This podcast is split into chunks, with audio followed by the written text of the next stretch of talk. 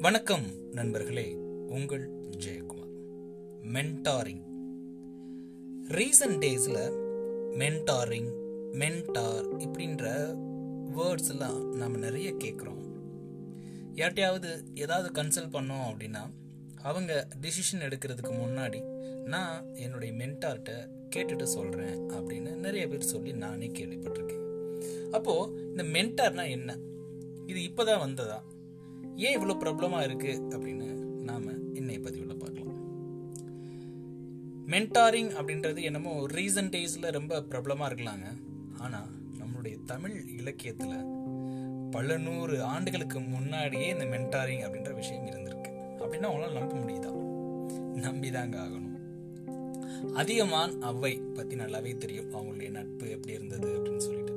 ஏன்னா தனக்கு கிடைச்ச அந்த நெல்லிக்கனியை தான் உண்ணாம அவைக்கு கொடுக்கணும் அப்படின்னு தோணுச்சு அவருக்கு. காரணம் அவருடைய அறிவு அவையோட அறிவு இந்த நாட்டுக்கு தேவை அப்படின்னு அதிகமான் எண்ணினார். ஏன்னா அந்த நெல்லிக்கண்ணியை சாப்பிட்டுருந்தா யார் சாப்பிட்றாங்களோ அவங்க ரெண்டு நாள் உயிரோட இருப்பாங்க அப்படின்றது அப்போ கருத்தா இருந்தது. அப்போ அந்த காலத்திலேயே அவ்வை வந்து மன்னன் அதியமானுக்கு மென்டாரிங்காக இருந்திருக்காங்க. அதுவும் ஒரு பெண் மென்டாராக இருந்திருக்காங்க அப்படின்றது ரொம்பவே சிறப்பு வாய்ந்த விஷயம். இந்த மென்டார் அப்படின்றது ரொம்ப முக்கியமா அப்படின்னு கேட்டிங்கன்னா ஆமாங்க ரொம்ப ரொம்ப முக்கியம். தன்னுடைய குருவான துரோணாச்சாரியரை எதிர்த்து போரிட்டு வெல்லக்கூடிய அளவுக்கு அர்ஜுனன் வளர்ந்துட்டான். இருந்தாலும் துரோணாச்சாரியருடைய புகழ் இன்றளவுக்கும் பறைசாற்றப்பட்டு தான் இருக்கு அதற்கு காரணம் அவருடைய மென்டாரிங் நமக்கு வெளியே உள்ள ஒருவர் நம்மளை வழி நடத்துறது ரொம்ப ரொம்ப அவசியங்க. அவர்கள் நம்மை நமக்கே பிரதிபலித்து காட்டும் கண்ணாடி மாதிரி இருக்கணும். நம்மளுடைய பலவீனங்களை எதிர்த்து போராட தேவையான நமக்குள்ள இருக்கக்கூடிய வலிமைகளை நம்மளுக்கு காட்டுறவங்களா இருக்கணுங்க. அவங்களுக்கு பேர் தான் மென்டா. நம்மளுடைய திறமைகளை பட்டை தீட்டி கொள்வதற்கு நமக்கு தனிப்பட்ட ஒரு மென்டார் கண்டிப்பாக அவசியம். நம்மளுடைய திறமைகளை பட்டை தீட்டினா மட்டும் போதாது நம்மளை சரியான வழியில் வழி நடத்துறதுக்கும் ஒரு சிறந்த வழிகாட்டியாகவும் இந்த மென்டார் இருக்காங்க அப்படின்றதுல மாற்று கருத்தே கிடையாது அப்படின்னு தான் சொல்லணும். ஸோ இப்படிப்பட்ட மென்டாஸ் நம்ம வாழ்க்கையில் இருக்காங்க அப்படின்னா நாம் எடுக்கக்கூடிய ஒவ்வொரு முடிவுகளையும் நம்ம ரொம்ப தைரியமாக எடுக்கலாம் அப்படின்னே சொல்லலாம். ஏன்னா அந்த மென்டார்கிட்ட நம்ம இந்த விஷயத்தை ஒப்படைக்கிறப்போ அவங்களுக்கு அதை சார்ந்த அறிவும் அதை சார்ந்த அனுபவமும் இருக்கும். அதனால நம்மளுக்கு தேவையான முடிவுகளை அவங்க எடுப்பாங்க.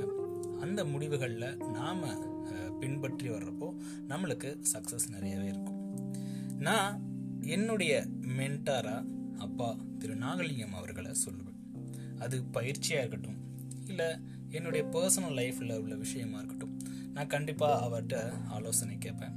அவர் அதற்கு ஏற்ற சொல்யூஷனை கண்டிப்பாக சொல்லியிருக்காரு சொல்லிட்டு தான் வராரு. அவர் சொல்லக்கூடிய விஷயம் இதுதான். இதுதான் சொல்யூஷன் ஆனால் இது எல்லாமே உன்னோட கையில் தான் இருக்குது அப்படின்னு சொல்லி சொல்லுவாங்க. அப்போது ஒரு பயிற்சிக்கு எனக்கு என்ன தேவையோ அதை நான் அவர்கிட்ட கேட்குறப்போ அந்த பயிற்சி துறையில் அவருக்கு அதை சார்ந்த அன்று அறிவும் அதை சார்ந்த அனுபவங்களும் சொல்கிறப்போ எனக்கு இன்னும் புதுசாக இருக்குது நான் அதில் எனக்கு கொஞ்சம் ஆஹா சரி ஓகே.